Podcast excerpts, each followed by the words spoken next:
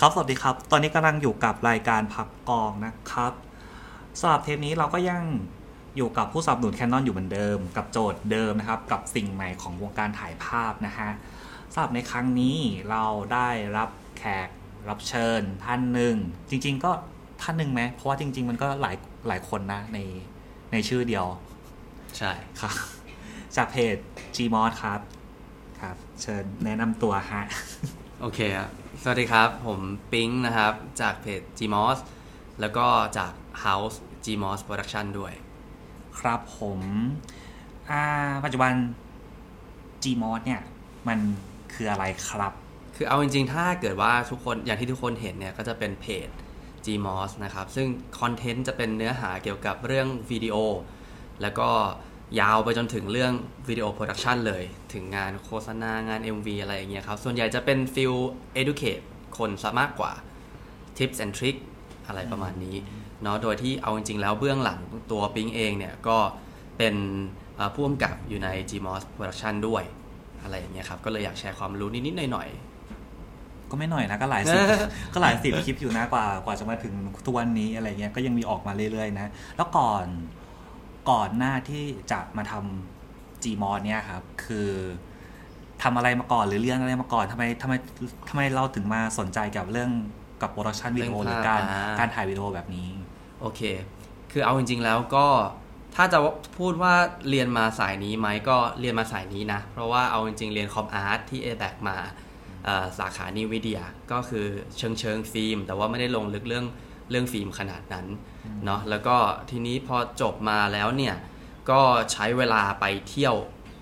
อืม ไปเดินทางประมาณปีหนึ่งเลย แล้วก็คิดว่าเอออยากเก็บพวกเมมโมรีอะไรพวกนี้เอาไว้ อืม ก็เลยพกกล้องไปตัวหนึ่ง แล้วก็ออกไปเที่ยวทำเทปทำคอนเทนต์วิดีโอ รวมถึงภาพนิ่งด้วย อืม ออกมา ทีนี้เราเริ่มสนใจมากขึ้น พอเริ่มสนใจมากขึ้นแล้วเนี่ย ก็เลยคิดว่าเฮ้ย เอาจริง ๆ แล้ว การทำวิดีโอเนี่ย เอามาทำเป็นอาชีพเลยดีกว่า ก็เลยกลับมาทางโปรดักชันอีกทีหนึ่งเหมือนตอนช่วงเรียน อืม แล้วก็ค่อยๆเอ่อค่อยๆ มีงานมากขึ้น จากเป็นฟรีแลนซ์อยู่ประมาณปีหนึ่ง แล้วก็ค่อยๆมาเป็นบริษัทและ ทีนี้เริ่มเป็นเฮาส์เล็กๆแล้ว แล้วก็ขึ้นมากำกับเอง โดยที่ทุกครั้งเอาจริงๆก็ไม่ได้หมายความว่าจะกำกับอย่างเดียว บางครั้งก็ถ่ายเองบ้าง อืม อะไรอย่างเงี้ยครับ โดยที่แบบว่างานก็ค่อนข้างหลากหลายรูปแบบ มีทั้ง อืม โฆษณา MV มีหนังสั้น รวมถึงพวกเอ่อวิดีโอไลฟ์สไตล์ด้วย อืม ใช่ อะไรประมาณนี้ครับ ทำมาหมดทุกอย่างเลยเนาะ แล้วอย่างในของ g m o เองอะที่บอกว่าทำคอนเทนต์เกี่ยวกับอ่า education ให้กับคนต่างๆเลยนะส่วนใหญ่มันจะเขาต้องเรียนรู้อะไรกันอะเขาต้องเรียนรู้อะไรกันแบบเริ่มต้น ในการทำวิดีโอเขาต้องแบบรู้เรื่องอะไรกันบ้าง คือปิงว่านะเอาจริงๆ ยุคนี้มันน่าจะเป็นยุคของมีเดีย อืม เนาะเพราะว่าถ้าถ้าถ้าย้อนกลับไปเนี่ยแต่ก่อนมันจะมีแค่เอิ่มหนังสือพิมพ์กับทีวี แต่เดี๋ยวนี้มันไม่ใช่ละเรื่องโซเชียลมีเดียที่จะต้องเข้ามาเนี่ยมันก็ต้องมีเรื่องของวิชวล อืม ซึ่งวิชวลตอนนี้เนี่ยมันก็ต้องมีทั้งภาพนิ่ง อืม แล้วก็วิดีโอ อืม เพราะฉะนั้นผมว่ามันเป็นมันรู้สึกว่ามันจะเป็นเทรนด์ซะมากกว่า แล้วก็เอาจริงๆอ่ะเอ่อช่วงเนี้ยคนค่อนข้างอยากเป็นคอนเทนต์ครีเอเตอร์มากขึ้น อืม เพราะฉะนั้น มันเหมือนมันเป็นคำศัพท์ใหม่เลยเนาะ ใช่ เหมือนอย่างอย่างคำว่า เหมือนอาชีพใหม่อ่ะ เหมือนตอนเนี้ยเราก็จะเพิ่งคุ้นคุ้นคุ้นคุ้นกับคำว่าอินฟลูเอนเซอร์ อ่า อ่าเริ่มเริ่มเริ่มคุ้นแล้วหรือว่า KOL อ่า KOL เรียกชื่อย่อกันว่าอินฟลูเอนเซอร์กว่ากูจะสะกดถูกไอ้เหี้ยพิมพ์มือหงิกเลย เออ นั่นแหละก็เลยปิงว่าเรื่องของกล้องเรื่องของคุณ i t y เสียงต่างๆ นานาเนี่ย อืม มันก็เลยมีความน่าสนใจมากยิ่งขึ้น คนให้ความสนใจมากยิ่งขึ้น อืม อะไรอย่างเงี้ย แล้วก็ออปชันก็มีหลากหลายให้เลือก เพราะฉะนั้นคือสสิ่งที่เพจทำคอนเทนต์ออกมาเนี่ยก็คือ คุณควรจะเลือกใช้อุปกรณ์แบบไหน เทคนิคในการถ่าย เทคนิคในการอัดเสียง เทคนิคในการตัดต่อเนี่ย อืม ควรจะเป็นไปในทิศทางไหนสำหรับคนที่เป็น beginner road to a major road อืม to pro อืม ประมาณนี้ แล้วอย่างนี้สำหรับคนที่อยากเริ่มต้นเป็นคอนเทนต์ครีเอเตอร์เนี่ย คือเขาต้องเตรียมตัวยังไงบ้างครับ เอ่อตอนนี้เอาจริงๆถ้าจะพูดถึงมีเดียมันก็ อืม มี หลักๆก็คือเป็น copywriter อืม มีภาพมีวิดีโออ ม ถูกต้องไหมครับ ซึ่งปิงว่าอย่างปีที่ผ่านมาเนี้ยเทรนด์ของวิดีโออะมาแรงมาก เรียกได้ว่าทุกเพจเนี่ยก็พยายามหันมามาทำวิดีโอมากขึ้น อืม เนื่องด้วย Facebook เองด้วย เนื่องด้วย YouTube เองด้วยอะไรประมาณนี้ ซึ่งเอาจริงๆแล้วอ่ะเอ่อพื้นฐานพิงมองว่าคนที่จะเป็นคอนเทนต์ครีเอเตอร์ได้ต้องมีความรู้เกี่ยวกับเรื่องกล้องกับเสียงพอสมควร ยกตัวอย่างเช่นเอ่อแบบเราเงี้ยเราทำคอนเทนต์อะไร เราควรใช้กล้องแบบไหน ไม่ใช่ว่าเราจะทำวล็อกแล้วไปใช้ 1DX อย่างเงี้ย อืม คือ รวยมาก เออรวยมาก ไม่ต้องทำหรอกคอนเทนต์อ่ะ เออคือหมายถึงว่าถ้าถ้าเราจะทำคอนเทนต์วล็อกเป็นทราเวลอย่างเงี้ยคีย์มันก็คือความคอม a พ t อืม ถูกต้องไหมพิงว่าเอ่อทำอะไรก็ได้ให้มันแบกได้เบาที่สุด หรือถ้าเราทำคอนเทนต์เกี่ยวกับสายโปรดักชันเรื่องของสเปคกล้อง อืม อันเนี้ยจะเข้ามามีความน่าสนใจมากยิ่งขึ้น อืม รวมถึงคุณภาพของเสียงด้วย เอา อืม จริงๆแล้วไม่ใช่แค่เรื่องของภาพอย่างเดียว ถ้าทำวิดีโอนะ ไม่ได้พูดถึงภาพนิ่ง ถ้าทำวิดีโอเนี่ยเอ่อภาพดีแต่เสียงแย่ อืมอืมเคยเจออยู่ เออ เคยเห็นอยู่ คนก็ไม่ได้ไม่ได้อยากจะฟังถูกต้องไหม อ่า เพราะฉะนั้นบิงว่ามันน่าจะต้องไปในทิศทางเดียวกัน น่าจะต้องดีทั้งคู่ ถ้าเป็นไปได้คือดีทั้งคู่เลยแล้ว เดี๋ยวเนี้ยมันไม่ใช่ว่ากล้องกับไมค์มันจะแพงแบบจับต้องไม่ได้แล้ว อ่า ใช่ปะคือตอนนี้เนี่ยทุกอย่างมันราคามันค่อนข้างจับต้องได้ในทุก ใช่ ๆสายอาชีพ คือมันเหมือนเมื่อก่อนอะถ้าเกิดสมมติว่าเราจะสตรีมเกมหรืออะไรเงี้ยบางทีมันก็ต้องใช้ของแบบยี่ห้อแพงๆอะโลจิเทค อืม เลเซอร์อะไรต่างๆสติลซีรีส์ของแพงมาก ซึ่งเดี๋ยวนี้มันแบบมีตลาดจีนอะไรนะนำวูนำอะไรเข้ามา เอ แบบ อ คือของจีนแล้วคือแบบราคาราคาแบบจาก 3,000เงี้ยเหลือ 700 อะไรเงี้ยคือแบบโหถูกมาก ปิ๊งเหมือนกับการลดต้นทุนซะมากกว่า แล้วจะว่าไปไอ้เรื่องเรื่องไลฟ์สตรีมมิ่งเนี่ยปิงว่าตอนนี้มันบูมมากๆ เพราะว่าโควิด อืม คือพอเวลาช่วงโควิดมาเนี่ย คนมันโซเชียลดิสแตนซ์ อืม ถูกต้องไหมคือมันเจอหน้ากันไม่ได้ อืม เพราะฉะนั้นเราจะเห็นไลฟ์สตรีมมิ่งแทบทุกเพจเลยนะ อืม เออทำมาช่วง 2-3 เดือนที่ผ่านมาเนี่ย อืม เออซึ่งปิงว่าเดี๋ยวนี้เออเรื่องของอย่างที่บอกอะคือเรื่องของราคาอุปกรณ์อะมันถูกลง ทีนี้เราไม่จำเป็นต้องมีเอ่อกล้องตัวเป็นแสนเพื่อจะไลฟ์สตรีมละหรือว่าพวกแคปเจอร์การ์ดตัวละหลายหมื่นในการไลฟ์สตรีมละเดี๋ยวนี้มันมีแค่ไมค์ตัวไม่กี่ร้อย อ่า หรือว่ากล้องตัวละหลักหมื่นต้น ใช่ ก็ไลฟ์สตรีมได้แหละ เออหรือว่าบางจริงๆอะมันมีช่วงหนึ่งบางคนเขาใช้แค่ตัวเว็บแคมที่อยู่หน้าโน้ตบุ๊กอะ พิงว่าเท่ดีนะ จะว่าไปแล้วอ่ะพิงพิงชอบนะ ไอไอเว็บแคมอ่ะ มันดูแบบนตี้ดีอ่ะ ยุคเก่ามากแล้วก็หลังๆก็เริ่มมีต่อกงต่อกล้องต่อไมค์เพิ่มขึ้นมางอกหลากหลาย ใช่คุณภาพมันก็มากขึ้น เวลาเราพิจารณาเลือกซื้อของมาใช้ไลฟ์สตรีมมิ่งเนี่ย มันก็ต้องมองลึกขึ้น เออ มี clean HDMI หรือเปล่า อ่า หรือว่า เอ่อ เอ่อ อย่างตัว capture card อย่างนี้คือมันใส่ได้กี่ input อ่ามี มีมอนิเตอร์หูฟังได้หรือเปล่า อืม อ่า มันก็จะไปสู่เรื่องของซอฟต์แวร์อีกอะไรอย่างเงี้ย อืม เออ มันก็หลายค่อนข้างหลายขั้นตอน ออ แต่แค่คีย์หลักๆ คือภาพและเสียงจบ อ่าแล้วอย่างนี้ตอนช่วงโควิดอะกับการทำงานปิงอะเจอปัญหาอะไรบ้างไหม หนัก บอกเลยหนักพี่ชาร์ปคือ คือมันแน่นอนว่าสายโปรดักชันนะช่วงโควิดเขาไม่ให้ออกกอง ห้าคนนี่ ไม่ใช่ 5 คนเดือนสุดท้าย อ๋อ 5 คนเพิ่ง5คนเพิ่ง announce หลังวันที่ 30 เดือนไหนวะเดือนนี่นี่เดือนอะไรอ่ะ เดือนอะไรวะกรกฎาก รกฎาเดือนอะไร นี่คือจุลายใช่ปะ อ่าฮะ ก่อนจูนอ่ะ เออ ประมาณช่วงก่อนจูนอ่ะ เมษา ใช่เพื่อเพิ่งจะมาบอกว่า 5 คน แต่ก่อนหน้าที่เขาจะประกาศอ่ะ คือออกกองไม่ได้เลย อืม เพราะฉะนั้นมันจะมีแกลบประมาณเกือบเกือบสองเดือนที่จะไม่มีงานเลย อืม ใช่ปิงก็เลยแบบอ่าช่วงนั้นก็มองว่าโอเค ในเมื่อบริษัทเรามันยังทำอะไรไม่ได้ เพราะฉะนั้นเรามาทำคอนเทนต์ดีกว่า อืม อ่า ช่วงนั้นน่ะก็เลยเป็นช่วงที่เออเป็นช่วงพุชของเพจ Gmod อืม เออ Gmod มันจะมาช่วงนั้นพอดี เออจำได้ไหมว่าเป็นวิดีโอตัวไหนตัวแรกที่แบบปล่อยของ Gmod คือตัวแรกอ่ะปิงทำรีวิวไฟ เอ รี อ วิวไฟ ทำ ตัว ไม เล็ก ทำไมจู่ๆมานั่งมานั่งรีวิวไฟ คืออย่างงี้คือปิงอะปิงมองว่า เออเรื่องกล้องเนี่ย เรื่องสเปคกล้องอะมันอยู่ที่เอ่อความชอบอยู่ อืม ที่การใช้งานของแต่ละคน อืม ถูกต้องไหมแต่ว่าบางคนอะลืมคิดไปว่าการที่จะทำให้ภาพมันสวยได้ กล้องมันแค่แคปเจอร์แสง อืม เพราะฉะนั้นคีย์สำคัญจริง ๆ ในการถ่ายอะมันคือแสง อืม ถูกต้องไหมถ้ายกตัวอย่างว่าเราจัดไฟ ในสตูเราเนี่ยออกมาสวยเลย กล้องอะไรก็ได้ถ่าย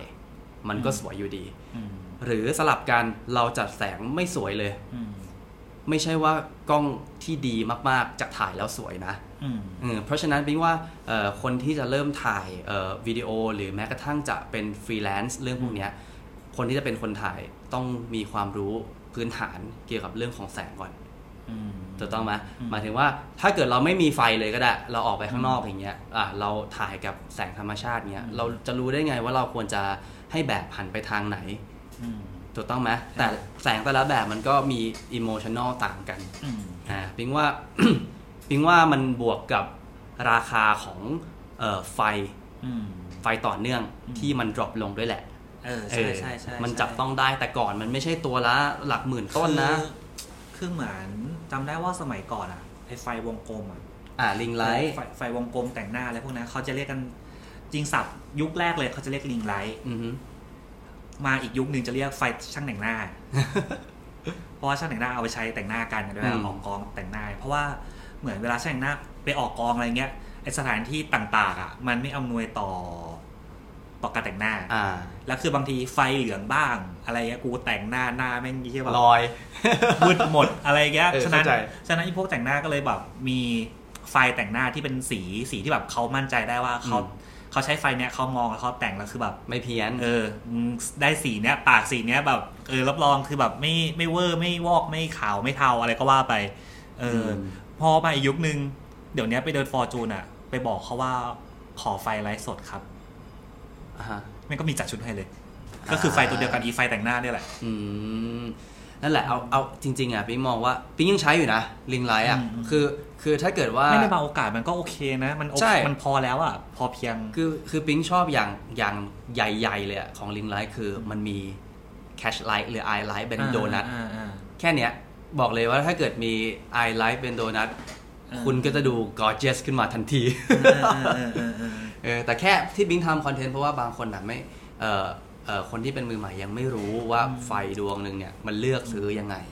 คือเราว่ามันตอนนี้คือมันเป็นช่วงที่ยุคที่ทุกคน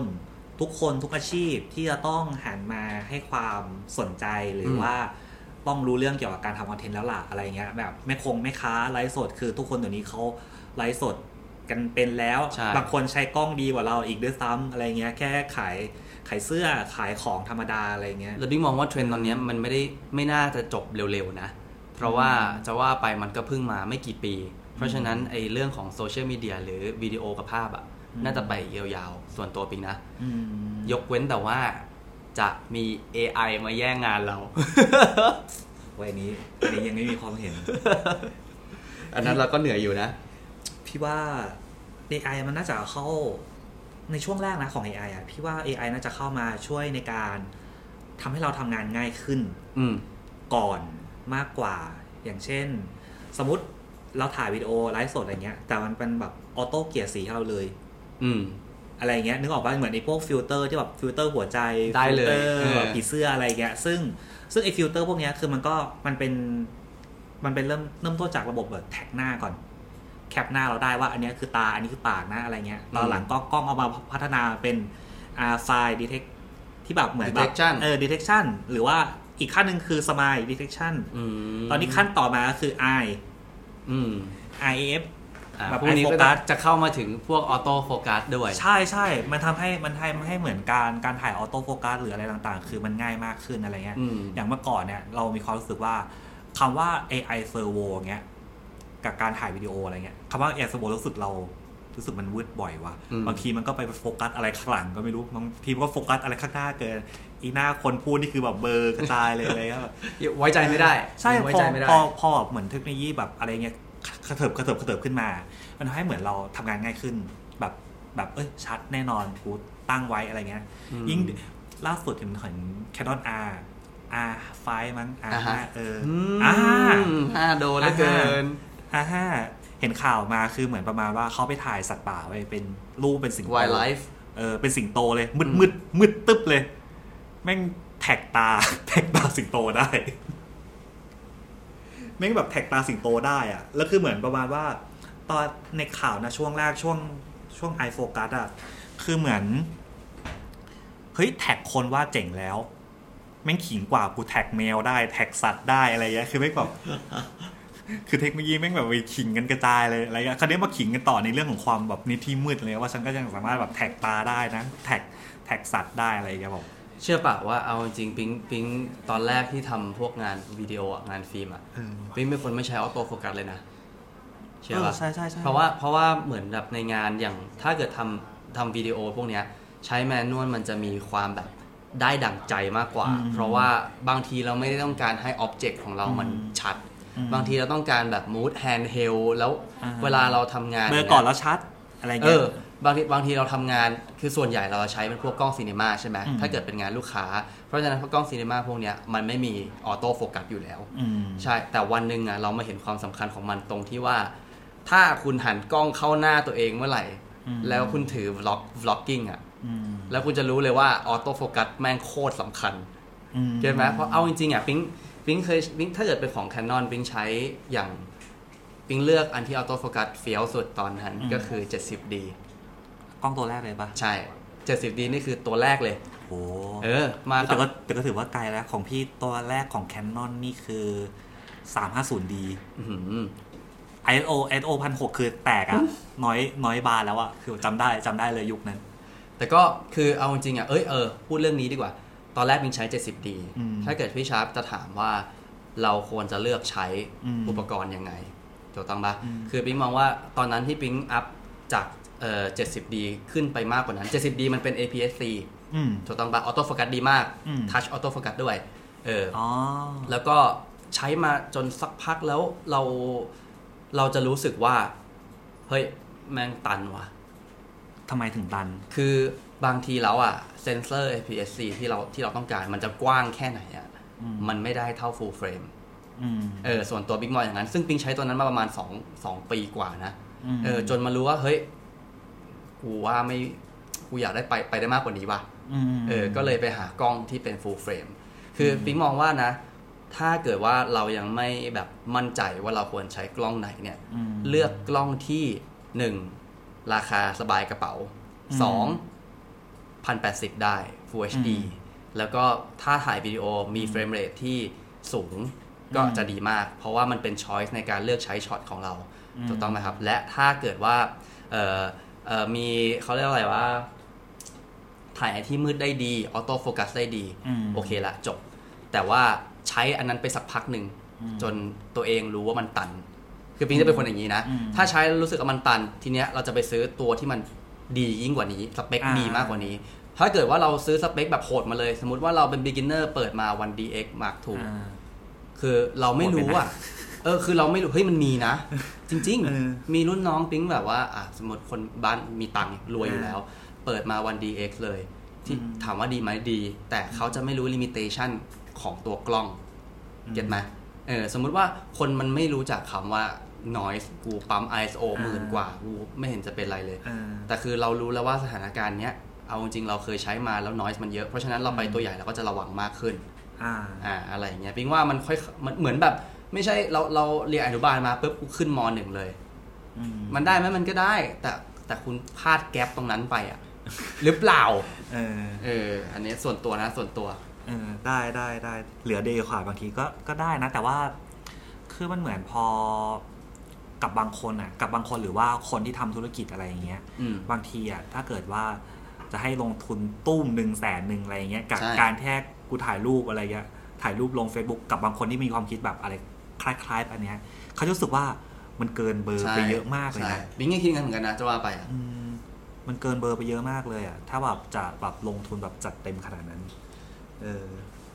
คือไม่ใช่ว่ากล้องราคาไม่แพงจะไม่ดีนะ อืม สมัยเนี้ยพิงว่ามันมันขึ้นอยู่ที่ความชอบซะมากกว่า อืม แล้วก็อ่าพูดตรงคอมแพคเดี๋ยวนี้ก็ทำงานได้ เออ ต้อง ใช่ ไหมกล้อง ใช่ คอมแพคทำงานได้ดีจะตาย คือตอนเนี้ยตอนเนี้ยเหมือนโลกของกล้องคอมแพกเองอะ่ะ ก็มีการเปลี่ยนแปลงกันมาก อืม ซึ่งยุคนึงก็จะมีความใส่ฟิลเตอร์ฟุ้งฟิงให้เราอะไร เงี้ย ฮ่าฮ่า ถ่ายทีกูปากชมพูเลยอะไรเงี้ย ผิวขาวเลยอะไรเงี้ย คือมันก็แบบเหมือนตอบโจทย์ให้คนทั่วไปสามารถใช้งานได้ง่ายแบบยกถ่ายจบ อืม อะไรเงี้ยแต่ก็มีฟังก์ชันแถมมาเอออยากแมนนวลอ่าได้ได้ได้ได้ฉันก็มีให้นะอะไร มี เงี้ ยุ ย คหนึ่งที่บีบหน้าให้ด้วยนะ เออใช่ใช่ใช่ ใช่ไอยุคนั้นอ่ะยุคนั้นแหละอีกล้องชุดกล้องฟุ้ง ฟิ้งเออแล้วซึ่งต่อต่อมาต่อต่อมากล้องคอมแพกเองอ่ะพอพอมันเริ่มมีความเป็นเทรนด์ของ อ่าอะไรอะคอนเทนต์ครีเอเตอร์ขึ้นมา ต้องถ่ายวิดีโอ ถ่าย รู YouTube ปด้วย ทำวีล็อก อืม ทำอะไรต่างๆ อะไรอย่างเงี้ย พวกกล้องคอมแพคพวกเนี้ยเขาก็ขยับตัวเองขึ้นมาให้สามารถรับใช้งานพวกนี้ได้ อืม ด้วยเหมือนกัน อะไรเงี้ยอย่างล่าสุดพี่ได้ไปลองใช้ของไอตัว G7X อือฮึ Canon 7X Mark T นะเออสิ่งหนึ่งที่พี่ชอบคือพี่อยากเป็นคนถ่ายภาพนิ่งเป็นหลัก แล้วก็เวลาจะชดเชยแสงอะไอพวกกล้องคอมแพคอะมันจะต้องกดเข้าไปในเมนูอะ อ่า กดก่อนแล้วถึงจะสามารถปรับชดเชย under over ได้ อืม แต่ตัวเนี้ยคือมันจะมีแหวนอะแหวนที่เราเราเลือกหมุนได้เลย ตอน ว่า นั้นได้เลยเออ เออ order นะแบบ under อ่ะ over เลยเรารู้แล้วกี่ stop ไม่งหมุนหมุนหมุนหมุนจบ คือบางคนอาจจะมองว่าตรงนี้ไม่ใช่ไม่ใช่จุดแข็งนะ แต่ถ้าเกิดว่าได้ไปลองใช้จริง ๆ นะ มันคือจุดแข็งนะ ยิ่งบางทีถ้าไอเรื่องของทัชสกรีนอะ อ่า แล้วถ้าเข้าฟังก์ชันได้จากทัชสกรีนเลยอะ อืม อันเนี้ยบิ๊กว่าโคตรดี ไอตัวบิ๊กเคยใช้ของจริง ๆ G7X บิ๊กก็มีนะ เออ Mark II คือมีทริปหนึ่งบิงไปมาเก๊า อืม แล้วก็ปกติอะช่วงที่ที่เล่าให้ฟังว่ามีปีหนึ่งที่ทำเพจเที่ยว อืม ทั้งปีและเที่ยวทั้งปีเนี่ย อืม แบกกล้องตัวใหญ่ไป อ่า แบกโดรนไป เล่นกี่ตัว โอ้โห ตอนนั้นก็ครบช่วงอะขาด 72 ร้อยอย่างเดียว หลังห่างไหม โอ้โห แล้วปิ้งขึ้นเขาอย่างเงี้ยเดิน 3 4 ชั่วโมงอะ่ะ แล้วคือแบบ เฮ้ย เออแต่มันคุ้มนะ ไม่ได้ไม่คุ้มนะ คือมันดีที่แบกไป แต่พอแบบคิดไปคิดมาจบปีหนึ่งที่ไปเที่ยวมา แล้วก็รู้สึกว่าแบบเฮ้ย มัน exhaust ไปปะวะ หมายถึงแบบว่าเฮ้ยมันมันเริ่มมันเริ่มไม่ได้ enjoy การเที่ยวแล้ว ยิ่งถ้าเกิดว่าไปเที่ยวกับคนที่เขาไม่ได้อยากถ่ายรูปอะ ใช่ พี่พี่ชาร์ป ใใ เก็ตมา ใช่ คือ เขาจะเขาจะรู้สึกว่ามึงทำไมห้าโมงไปแดกข้าวเหอะอะไร เออ เงี้ย คือถ้าเกิดอย่างเราอย่างเงี้ย อ่าแบบสมมติว่าเราไปเที่ยวอย่างเงี้ยตีสี่เราก็ตื่น เอออ่ ะมาเก็บ สบายอยู่แล้ว เออมาเก็บช้าง อ่า ใช่ไหมก่อนพระอาทิตย์ตกหรือพระอาทิตย์ขึ้นเนี่ย เราต้องรอแน่นอน อืม แต่คือถ้าสมมติเราไปกับแฟนอ่ะ ม อันนี้บิ๊กไปทริปกับแฟนบิ๊กบ่อยมากนะ อืม แล้วคือเราตั้งใจจะ มั ปั้ น น ไปกับ ช็อ ค ต นอื่นก็อาจจะมีปัญหาเหมือนกันนะ อ่าใช่ แหละอืมไม่เอาสิ คือแบบว่าพยายามปั้นช็อตแล้วบางทีเขาไม่ได้เอนจอยกับเรา อืม แล้วเรามาคิดอีกทีหนึ่งคือเฮ้ยเราเองแม่งก็ไม่ได้เอนจอยว่ะ ถ้าเกิดเราจะไปทริปถ่ายรูปเราไปกับคนถ่ายรูปทั้งหมดเลยดีกว่า เพราะฉะนั้นบิงเลยมาทริปตอนนั้นไปมาเก๊ามั้ง อืม แล้วเอา G7X ไปตัวเดียวเลย อืม คือตั้งใจว่าแบบโอเค กูจะไม่เอากล้องอื่นไป อืม เพราะว่ากูอยากเอนจอยทริปของกูมากๆ อืม แล้ว result ที่ได้คือ เฮ้ย แม่งโอเคว่ะ อืม หมายความว่า 1 เรา vlog ได้ อืม แล้วไม่ได้หมายความว่า ไอตัว compact มันจะเอ่อถ่ายพวกเก็บพวก b roll ไม่ได้นี่นะมันเก็บได้มันทำ slow motion ได้ full hd อีก แบบ อื อื้อหื ม อถ้าเกิดว่าไปเที่ยวแบบนี้เอากล้องตัวแค่นี้ไปแบบสบายแบบสบายเลยอะ่ะ อืม เออปิงก็เลยเขาเรียกว่า mindset ก็เลยเปลี่ยนตั้งแต่ทริปนั้น อืม เราก็เลยไม่ค่อยอยากจะแบกอะไรหนักๆไปถ้าไม่ได้ไปทำงานนะ อืมใช่ใช่ใช่ ถ้า ใช่ ทำงานบอกว่าเดินเป็นเต่าอ่ะ เราว่าเราว่าพวกช่างภาพช่างภาพจะเป็นอย่างเงี้ยหลาย ๆ คน คือเหมือนตอนทำงานคือก็แบกได้อะสามสี่กระเป๋าแบกได้แต่ว่า อืม เวลาถ้าเกิดตัวเองต้องไปเที่ยวเองจริงๆอะไรเงี้ยแต่ว่าก็อยากเก็บรูปด้วยอะ อืม ก็คงไม่แบกไปหรอกอะไรเงี้ยแบบคือแบบถ้าเลือกไม่แบกได้ก็ไม่แบกอะไรเงี้ย อืม ขอแบบชิวๆเลนตัวเดียวอะไรเงี้ เฮ้ย ย แต่พูดพี่ชาพูดถึงเรื่องไปเก็บภาพด้วยเก็บวิดีโอด้วย อืม อ่ะอันเนี้ยเอาจริงเป็นแฟกเตอร์ในการตัดสินใจของคนเลือกซื้อกล้องมากเลยนะ อืม เอ ใช่ อ ใช่ จะ ใช่ ว่าไป ใช่ แล้วอ่ะคือถ้าเกิดเป็นมือใหม่อย่างปิ๊งอ่ะอย่างปิ๊งตอนเนี้ยเอาจริงก็มีมีมีปัญหาในการตัดสินใจเหมือนกันว่าเฮ้ยเราจะเราจะลุยกับกล้องไฮบริดถ่ายรูปกับถ่ายวิดีโอได้ต่อหรือเปล่า หรือจะไปซื้อพวกซีนีมาแคมรา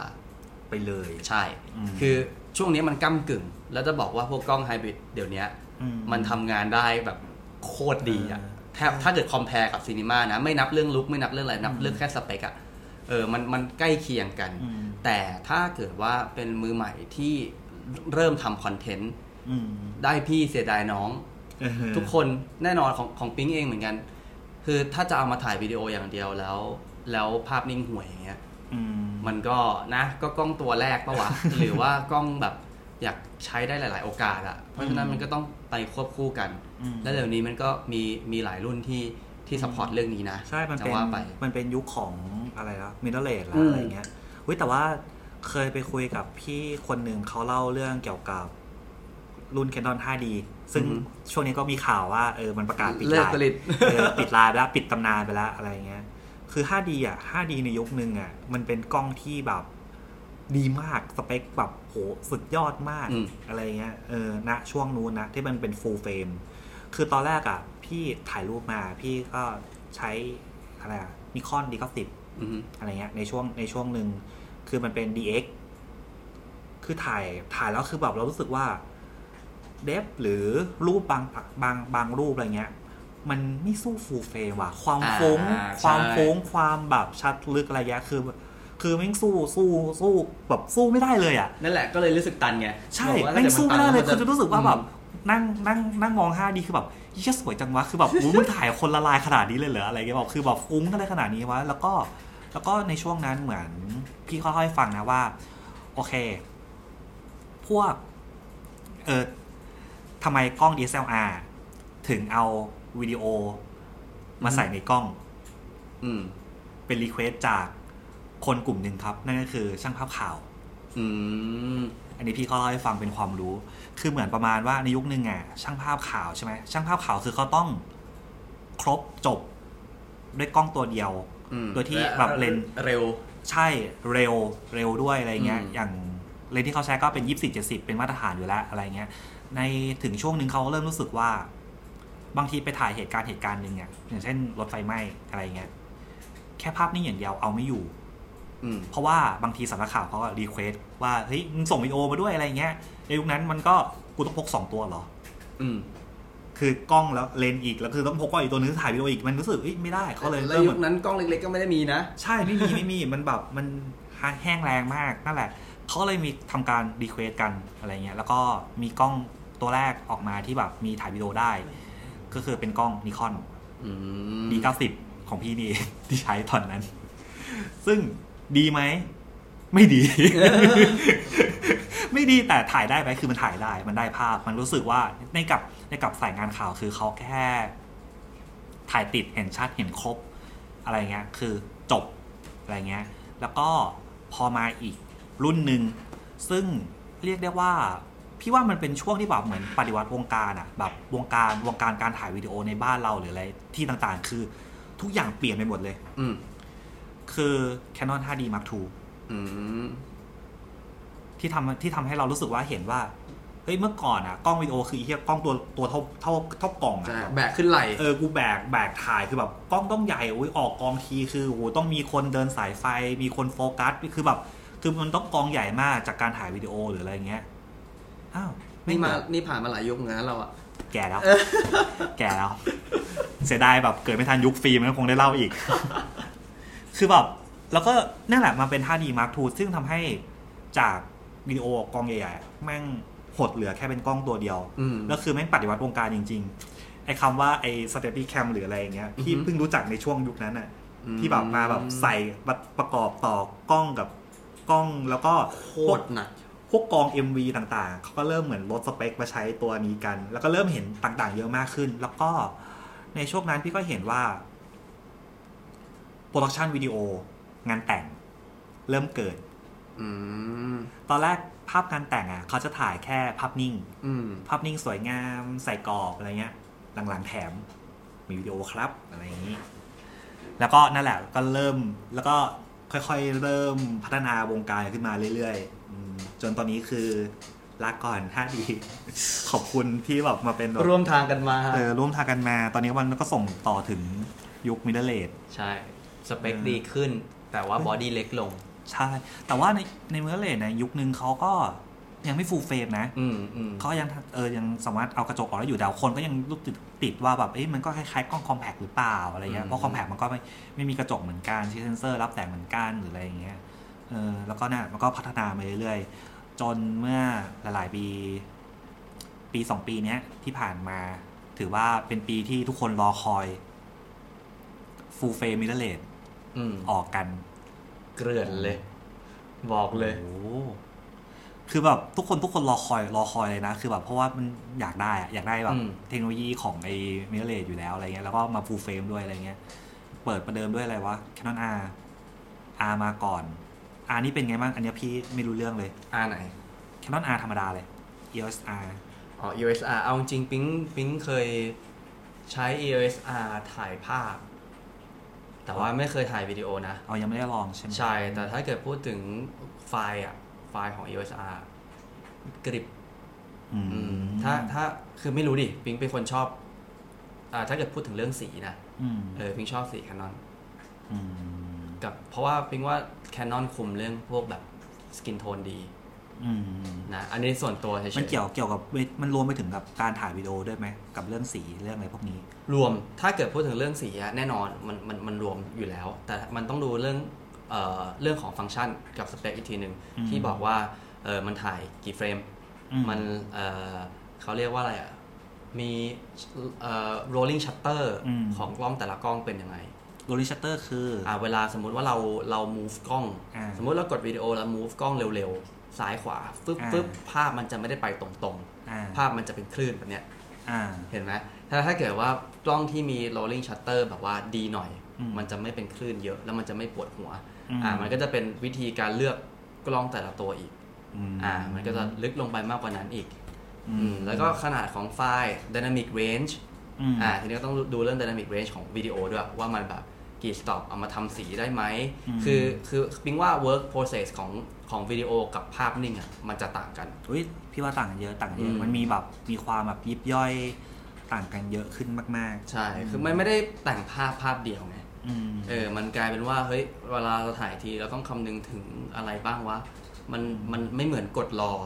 อืม เราไม่พูดถึงกล้องที่ถ่ายรอฟุตเทจได้นะ อ่า อันนี้เราพูดถึงแบบอ่ะสมมุติเป็น mirrorless full frame ก็ได้ อืม เออ ถ้าเกิดว่าภาพนิ่ง อืม เราถ่าย under อืม แล้วเรามาดึงขึ้นได้ อืม ถูกต้องไหมแต่ว่าวิดีโอมันไม่ได้ อ๋อไม่ได้เหมือนกันใช่ไหม ไม่เหมือนกันวิดีโอเอาจริงๆแล้วถ่าย over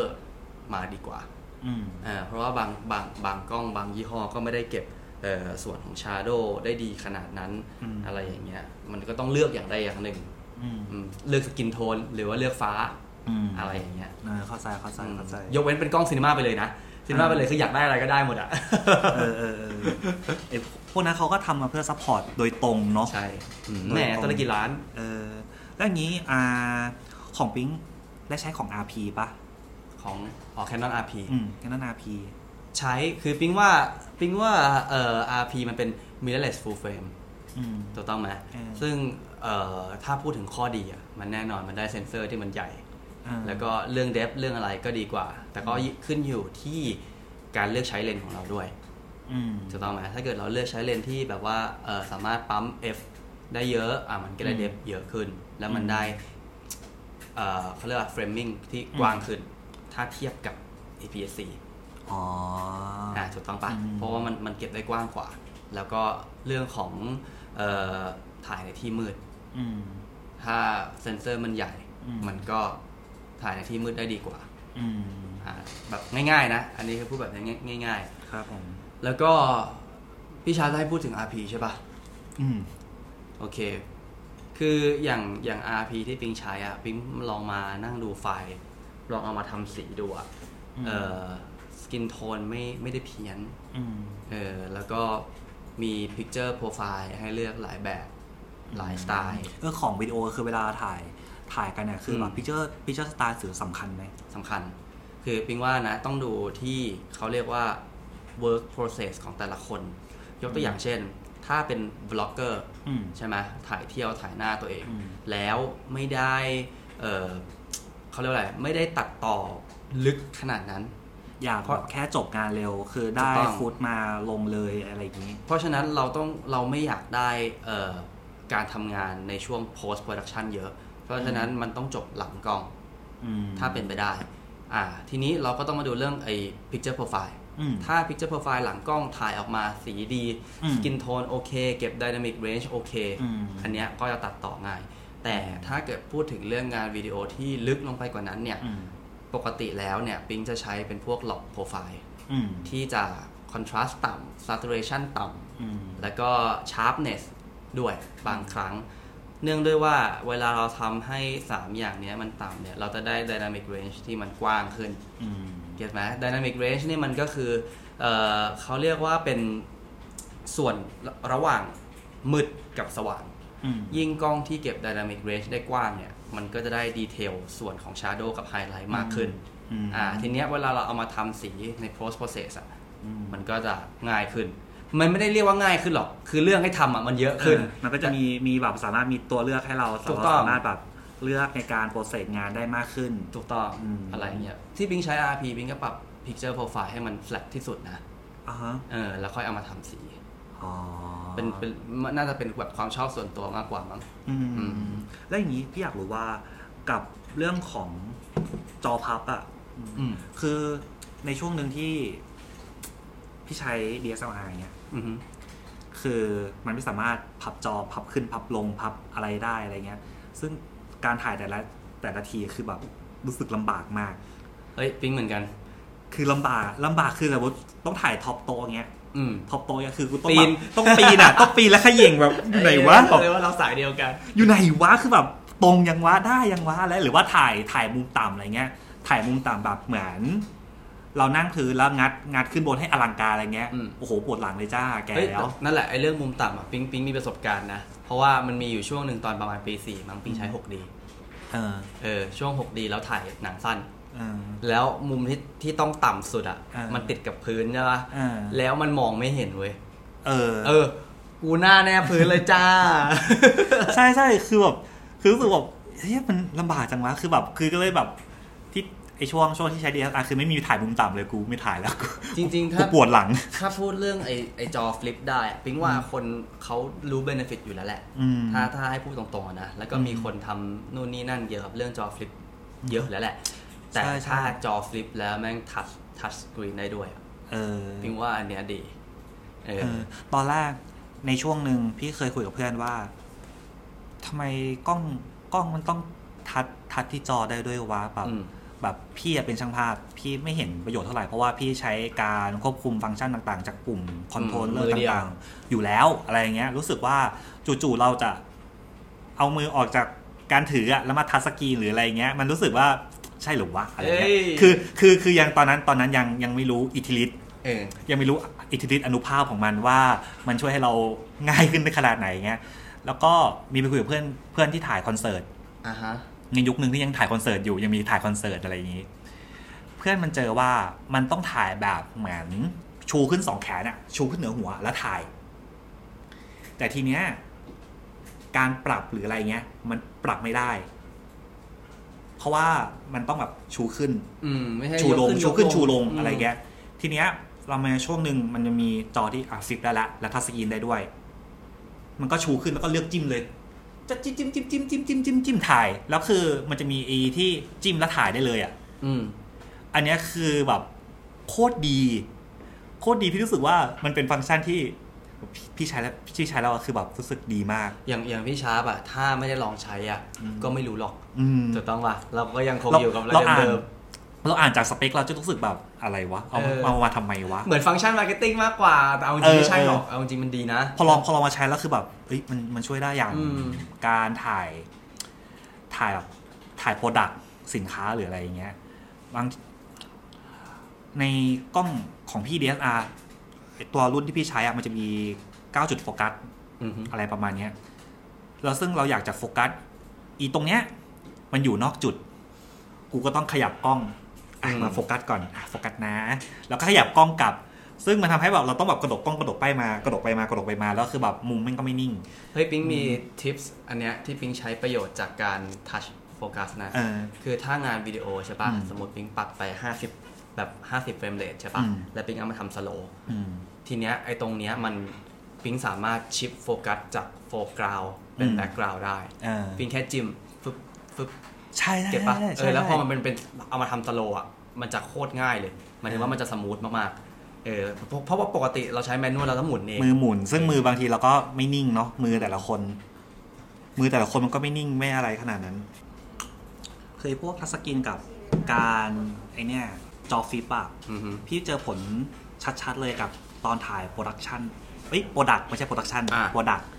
โป รดักเพราะว่าโปรดักเราตั้งขาตากล้องนิ่ง ครับ แล้วก็ต้องเลือกโฟกัสต่างๆ นานา บางทีแบบต้องมีการโฟกัสที่แบบ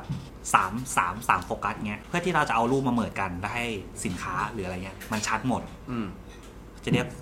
พี่พี่เรียกว่าสแต็กโฟกัสอะเออ ก็คือเหมือนกับเราค่อยๆ ค่อยๆ โฟกัสที่ทีละจุด สมมติเป็นรองเท้าเงี้ย หัวก่อน เชือกกลางส้น อ่า แล้วค่อยมารวม มัน กัน รวมกันแล้วมันจะชัดหมด เพราะว่ากล้องเราหรืออะไรอย่างเงี้ยบางทีมันเป็นฟูลเฟรม อ่าฮะ ถ่ายมา มันจะ มันจะยังไงอะเบลอ มันจะไม่ชัดหมดม เนื่องด้วยเดฟมันดีไง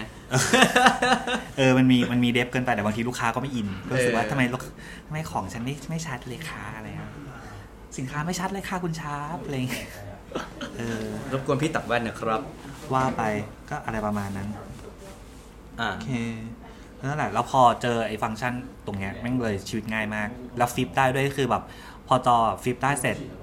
มันเหมือนเราทำงานมุมสูงหรือมุมต่ำเนี่ยมันง่ายขึ้นนะ อืม แต่ว่ามีทีนึงตอนนั้นต้องไปถ่ายกินโอมากาเสะ อ่า แล้วทีเนี้ยเราก็เคยชินไง เรามีกล้องที่จอฟลิปได้แล้ว แต่เราลืมว่ามันมี แล้วก็ เออนะก่อนเบาหน่อยนะกูอัดอยู่ แล้วก็เหมือนยืนถ่าย ยืนถ่ายในร้านโอมากาเสะอะไรเงี้ย อืม ยืนเพื่อถ่ายเพื่อเราเราอยากได้รูปมุมเนี้ย ซึ่งถ่ายไปถ่ายมาแล้วเฮ้ยจอกูฟลิปได้นี่ กูแค่ เออ กูแค่ยกกล้องขึ้นฟลิปจอมาให้มองเห็นถ่ายอ้าวแต่ไม่งชีวิตง่ายแล้วดูสมรวมมากขึ้น อืม แต่ว่าไอ้อีกอย่างหนึ่งคือพิงว่าคนเลือกจอฟลิปอะจากคนทำบล็อกหรือว่า อืม ตอนที่พิงเลือกใช้จอฟลิปอะเพราะว่าบล็อกแล้วมันเห็นหน้าตัวเอง เอ้ย อันนี้เหมือนไม่ใช่ปัจจัยหลักนะ แต่มันเป็นปัจจัยหลักจริง ๆ พี่พี่ว่ามันก็เป็นปัจจัยหลักนะ อืมพิงเคยใช้แบบว่าก่อนหน้าเนี้ยแล้วแบบไม่ได้มีจอฟลิปไม่ใช่ อ่า 70 ดีนะ อืม เออแล้วก็ถ่ายตัวเองมันต้องเดาอ่ะ อืม มันต้องเดาว่าเฮ้ยเดาเรื่องมุมไม่เท่าไหร่ อืม ถ้าเกิดเราแบบใช้เลนส์16 อย่างเงี้ย อืม เออมันมันเข้าหน้าแน่นอนอ่ะแต่ว่ามันต้องเดาเรื่องโฟกัสนะ อ่า เก็ตไหมพอเดาเรื่องโฟกัสเสร็จปุ๊บทีนี้เราแม่งไม่มั่นใจแล้ว อืม เออถ้าเกิดมีจอฟลิปได้นี่ เคย ฟี้ เจ ว อเคยเจอแก๊งผู้หญิงให้ถ่ายรูปให้แบบนี้เปล่าที่แบบว่า ต้องแกงผู้หญิงเลยเหรอ มีเห็นเด็กแก๊งผู้หญิงแก๊งเดียวที่ถ่ายรูปแบบนี้ก็คือ มันใช้กล้องหน้า ให้เราให้เราถืออะ อ่ะ ให้เราถือเราใช้กล้องหน้าแล้วหันหน้าจออะไปหามัน อ่ะ แล้วมันจะไปยืนโพสต์แล้วมันจะ อ๋อ ดูดูตัวเองอะในหน้าจอมือถือ อันนี้ก็เป็นเบนฟิตอีกอย่างหนึ่ง เคยเจอ ปะเคยเจอเคยเจอแบบนี้ไหม อืมพี่น้องวิงเองนั่นแหละ อืม เคยเจอแบบนี้ไหมคือแบบไม่มั่นใจไงพอพอเราไม่เห็นตัวเองในภาพในกล้องเลยไง อืม บางทีแม่งก็ ยังไงดีวะอะไร เงี้ย อืมเข้าใจ เออประมาณนั้นเฮ้ยแต่ว่าแต่เห็นวีล็อกเขาก็ใช้วิธีการหลังๆอะ่ะเขาใช้วิธีการถือถ่ายตัวเองตลอด เพราะว่าเหมือนเดินทางคนเดียว อะไรอย่างเงี้ยเดินทางคนเดียวแบบไม่มีคนช่วยถ่ายอะไรเงี้ยลดต้นทุนหรืออะไรต่างๆ หรือว่าด้วยสถานการณ์ต่างๆ สถานที่เที่ยวว่ากูต้องถ่ายอย่างเงี้ยแหละ ใช่ อืม แต่จะว่าไปเอ้ยพี่พี่ชาพูดถึงอะไรนะวีล็อกใช่ป่ะ อืม ที่ถือถ่าย อืม เอ่อพิงเห็นของไอ้แคนนอนอ่ะ อืม ของ G7X ใช่ป่ะ ที่มันมีไม้อ่ะ ใช่ใช่ใช่ใช่ขาตั้งขาตั้ง เออขาตั้งอ่ะ ขาตั้ง เออที่มันมีขาตั้งจะบอกว่าอันนั้นอ่ะ แม่งเวิร์กคืออย่างงี้ มันเหมือนไม่เป็นเรื่องใหญ่ แต่สังเกตดีๆ ถ้าถือกล้องอ่ะ เฉยๆอ่ะแบบไม่ได้มีขาตั้งอ่ะ อ่า มันจะมีความเช็คแบบว่า ซ้ายขวาซ้ายขวาซ้ายขวาน นิดนึง เออ แต่ถ้าเกิดว่ามีขาตั้งเขาเรียกว่า อ่า เหมือนโมเมนตัมมันดีกว่า อ่า เออทีนี้แล้วระยะการยืดออกไปอ่ะเออ มันก็ยืดได้มากกว่า อ่า เอ ใช่ อพิงว่าคนคนทำบล็อกตอนเนี้ยไอเรื่องของขาตั้งกลายเป็นเออ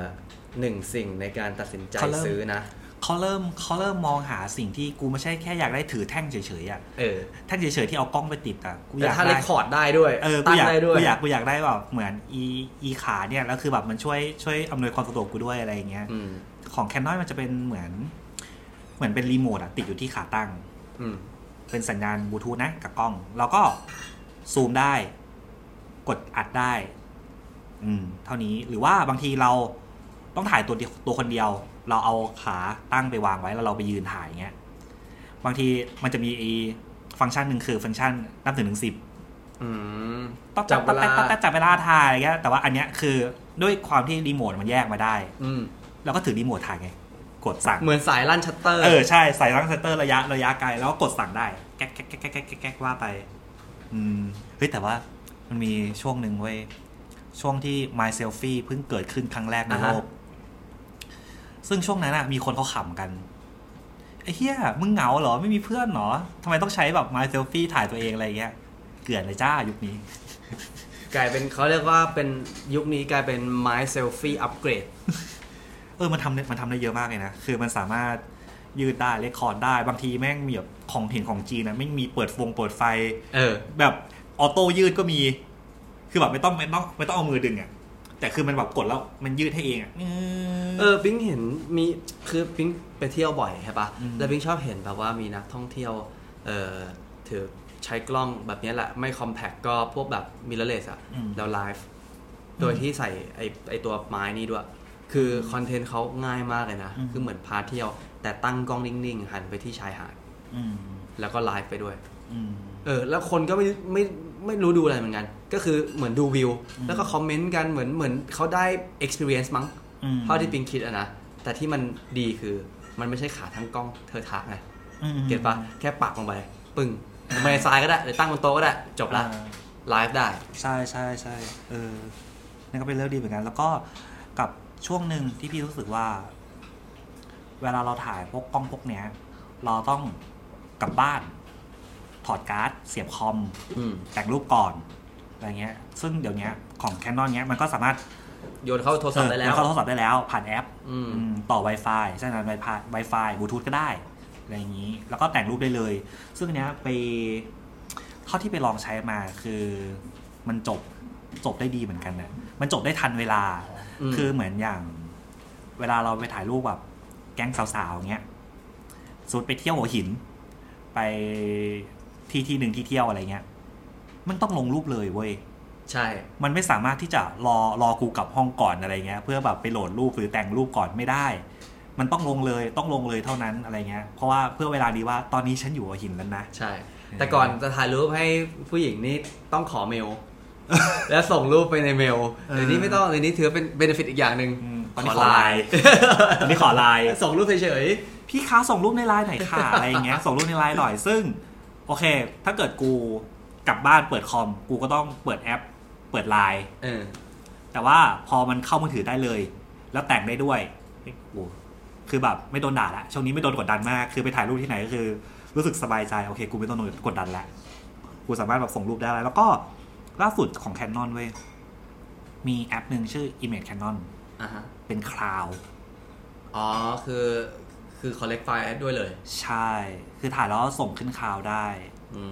ม แล้วก็คลาวก็สามารถ forward เข้าไปใน Lightroom ก็ได้เหมือนกัน ก็ไม่เปลืองพื้นที่ อืมคือรู้สึกว่าเหมือนแบบช่วงเนี้ยอย่างที่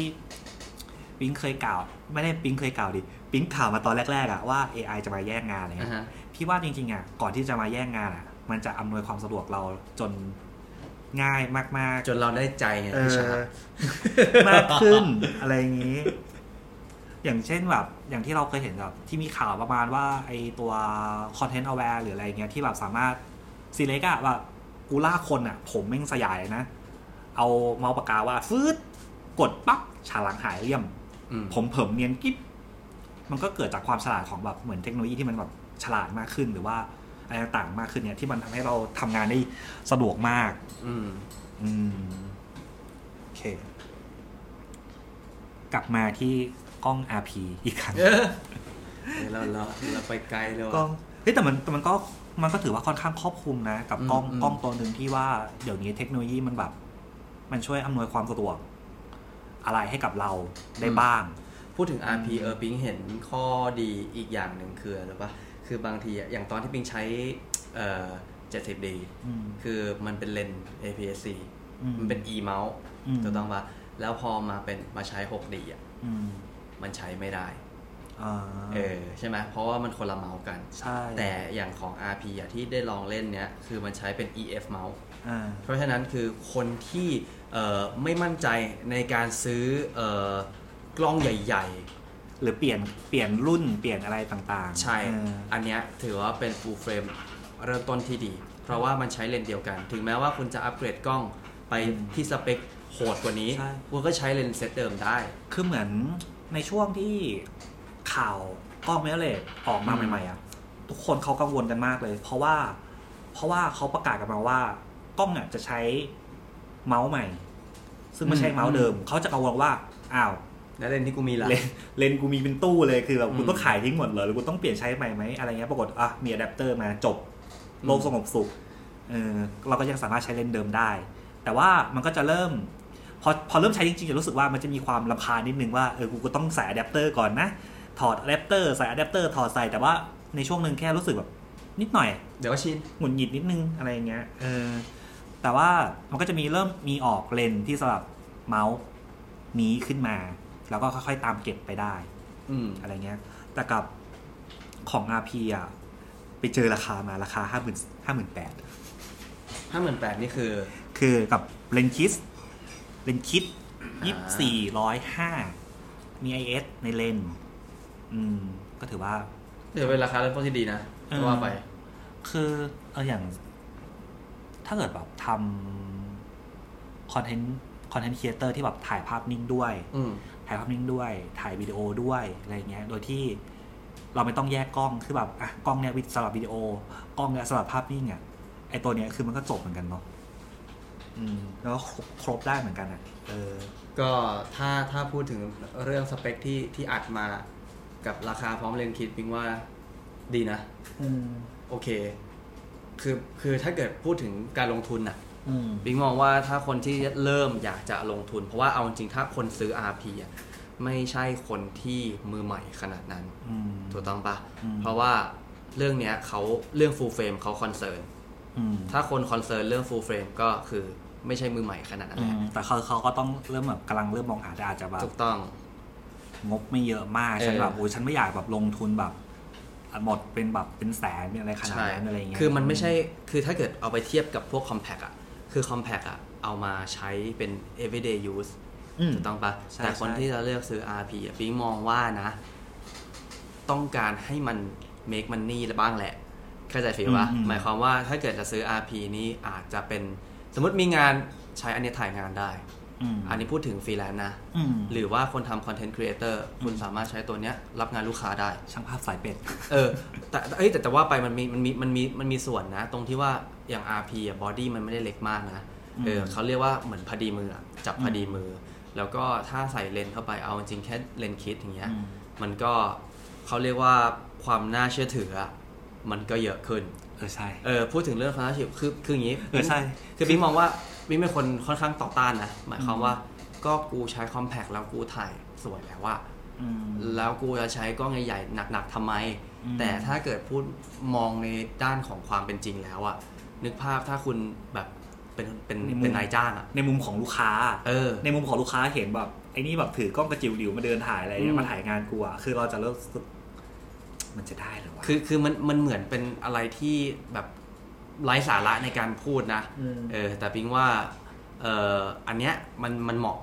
มันไม่ได้แบบใหญ่จัดที่แบบจะดูอะไรขนาดนั้นอย่างน้อยอันเนี้ยมันทำให้เราดู professional มากขึ้นอีกหน่อยหนึ่งนะแต่ไม่ได้หมายความว่าเฮ้ยกูต้องแบกกล้องใหญ่ๆ เพื่อรับงานลูกค้ามันไม่จำเป็น แต่แค่ดูความเหมาะสมเหมือนคุณไปเหมือนคุณไปงานแต่งแล้วคุณใส่รองเท้าแตะอะ อืม ถูกต้องปะ โดนสาบเลยนะ เออเหมือนอ่ะแล้วแล้วทำไมรองเท้าก็ก็ใส่เพื่อให้เท้าไม่เปื้อนเหมือนกัน ก็กู อืม ใส่รองเท้าแตะได้แต่มันเป็นเรื่องของความเหมาะสมมากกว่า อืม ถูกต้องปะ จิ๊บปลอบเลยนะอะไร เอ เงี้ย อ ใส่ผ้าใบก็ยังดีวะ เออ มันก็มีอะไรอย่างเงี้ยเหมือนกัน อย่างเช่นสมมติว่า คุณเป็นทีมไปถ่ายงานอย่างเงี้ย อืม คุณจะใส่เสื้ออะไรกันไปก็ได้ ใส่ชุดอะไรไปก็ได้ ใส่เสื้ออะไรก็ได้ไปก็ได้ แต่ พอในเรื่องเราต้องไปทำงานนะมันก็จะมีแบบฟอร์มอลเราต้องแต่งที่มีมีความเป็นฟอร์มอลหน่อย มี อืม อ่ะเดี๋ยวสีดำสีสูทนิดนึงเกงขายาวอะไรเงี้ยเพื่อความเคารพสถานที่ แล้วก็เหมือนเจอมาว่า เวลาต้องถ่ายพวกงานแต่งอะ อือหือ ถ่ายติดกันเองอะไรเงี้ย มันจะไม่โดด อืม มีงานหนึ่งอันนี้เมาส์ คือไปทำงานกับพี่ช่างภาพงานแต่งอะไรเงี้ย คือทุกคนก็แต่งแบบแต่งแบบเป็นสีดำเป็นแบบเหมือนสไตล์ช่างภาพทั่วไปแล้วแหละอะไรเงี้ย แต่ว่ามีพี่อยู่คนหนึงไม่แน่ใจว่าถ่ายให้กับฝั่งไหนเขาถ่ายวิดีโอ อืม เสื้อสีเหลืองกางเกงสีเขียว เสื้อตัวในสีฟ้ารอ เฮ้ย งเท้า บูดา แตะ เบสปะเนี่ย รองเท้าแตะรองเท้าแตะเป็นรองเท้าคอกอะแบบรองเท้าแบบเท้าจอเข้ะ เออเออ อีแต่ขาวอะอีแต่ขาวรูๆอะ อืม เดินถ่ายอยู่ในงานอ่ะ แล้วคือถ่ายวิดีโอด้วยอ่ะ ถ่ายวิดีโอด้วยคือแบบ มันไม่ได้ถ่ายถ่าย คือถ่ายวิดีโอมันไม่ได้แบบพึบพับออกพึบพับออกเหมือนภาพนิ่งไงแม่ง อืม ยืนแช่เว้ยแล้วคือมันก็ไปยืนแช่ในตำแหน่งที่แบบ ถูกต้อง ถูกต้องที่ไม่ควร ที่ไม่ควรไปยืน แล้วก็คือไอพี่ไอพี่ที่เป็นเจ้าของไอที่แบบเป็นต้องถ่ายรูปให้บ่าวสาวอ่ะแล้วคือต้องถ่ายติดพี่คนนี้ตลอดอ่ะ แล้วคือแบบมันโดดมากอ่ะ อืม มันโดดมันโดดแย่งแย่งซีนกับกับตัวแขกหรือว่า เอาเซฟสุด ลูกค้า ใส่สีดำ มากเออ ใส่สีดำไป เพราะว่าไม่ใช่แค่เรื่องฟอร์มอลนะ มันอันเรื่องสมมติงานวิดีโอหรืออะไรพวกเนี้ยมันเรื่องของรีเฟล็กด้วย ใช่ใช่ใช่ใช่ใช่ เออใส่สีขาวแต่แต่อันนี้อันนี้ปิ๊งอาจจะขัดนะ ทุกคนอาจจะเห็นรูปปิ๊งคือปิ๊งออกกองชอบใส่เสื้อชุดสีขาว คือปิ๊งเป็นคนชอบใส่เสื้อสีขาว เออ เออแต่ว่าปกติโพสิชันปิ๊งแม่งนั่งหลังจอไง เออ อย่าคิด มั ว่าน ไม่มีปัญหา เออไม่มีปัญหาอยู่แล้ว แต่ถ้าเกิดงานแบบว่ามือปืนอ่ะ อ่าง งานวิ่งวิ่งวิ่งถ่ายอะไรอย่างเงี้ย สีดำเวิร์กกว่า เพราะว่ากับเคยทีนึงไปถ่ายถ่ายอาหาร อ่ะฮะ เซตโต๊ะเซตโต๊ะไว้อะไรเงี้ย ถ่ายถ่ายไป จริงๆอ่ะส่วนเนี้ยเราอยากให้มันมืด แต่ถ่ายแล้วแม่งไม่มืดสักทีเว้ย พยายามคัดแสงพยายามอะไรต่างๆแบบหาไม่เจอว่า มันมันมาจากไหนวะอะไรเงี้ย เสื้อกูเอง อ๋อเสื้อกูเองเสื้อกูสีขาว เสื้อกูสีขาวแล้วกูไปยืนถ่ายคือแม่งดีเฟกเสื้อใส่แม่งกลายเป็นแสงที่กูแบบกูไม่ต้องการอ้าวเฉยเลย หลังๆก็เลยกูกูสีดำล้วนเลยจบหมดปัญหาเรื่องเรื่องแสงสะท้อนหรือว่าบางทีอ่ะเขาใส่แบบใส่เสื้อสีเหลืองเงี้ยรีเฟกขึ้นหน้านี่คือเหลืองอ่อยเลยนะแบบ อืม หน้าเหลืองอ่อยเลยแบบโคตรเต็ง อันนี้อันนี้อันนี้ไอพูดถึงเรื่องรีเฟล็กนะพิงว่า ถ้ากล้องที่มีเรนจ์สกินโทนดีอ่ะ อืม แม่งมีชัยไปกว่าครึ่งนะ เพ มัน ราะ ช่วยช่วว่ายได้ใช่ไหม ใช่ เพราะว่าบางทีพิงไปถ่ายแบบว่าบนหญ้าเก็ตปะ เออ ดินยืนบนหญ้าแล้วถ้าสกินโทนมันตุนตุนๆอ่ะ อืม เวลาย้อมทีหน้ามึงเป็นเอเลี่ยนเลยนะ ความเขียว เออ ดึงออกลำบากเลยอ่ะเออแต่ก็ อืม แล้วแต่คาแรคเตอร์กล้องนะแบบหลายหลายยี่ห้อก็ไม่เหมือนกัน ความชอบก็ต่างกัน อืมโอเคครับ มาถึงช่วงสุดท้าย สุดท้ายนี้ซึ่งตอนนี้สถานการณ์ต่างๆ มันก็วุ่นวายเนาะแต่ถึงตอนนี้ข่าวออกมาแล้วว่า เออไอวัคซีนอะไรเงี้ยของโควิดอะไรเงี้ยก็เริ่มมีข่าวมาแล้ว เริ่มเห็นความหวังแล้ว แต่ ยังไม่แน่ใจว่ามันจะเริ่มเข้ามาในไทยกันอีกเมื่อไหร่ หรือว่าจนแพร่หลายจนเรารู้สึกว่าโควิด มันเป็นแค่ไข้หวัดใหญ่ธรรมดาอะไรเงี้ย โอ้โหแต่บิงว่าก็น่าน่าสักพักเลยนะ ไอ้ที่น่ากลัวเนี่ยคือ ตอนนี้ประเทศมันยังปิดอยู่ไง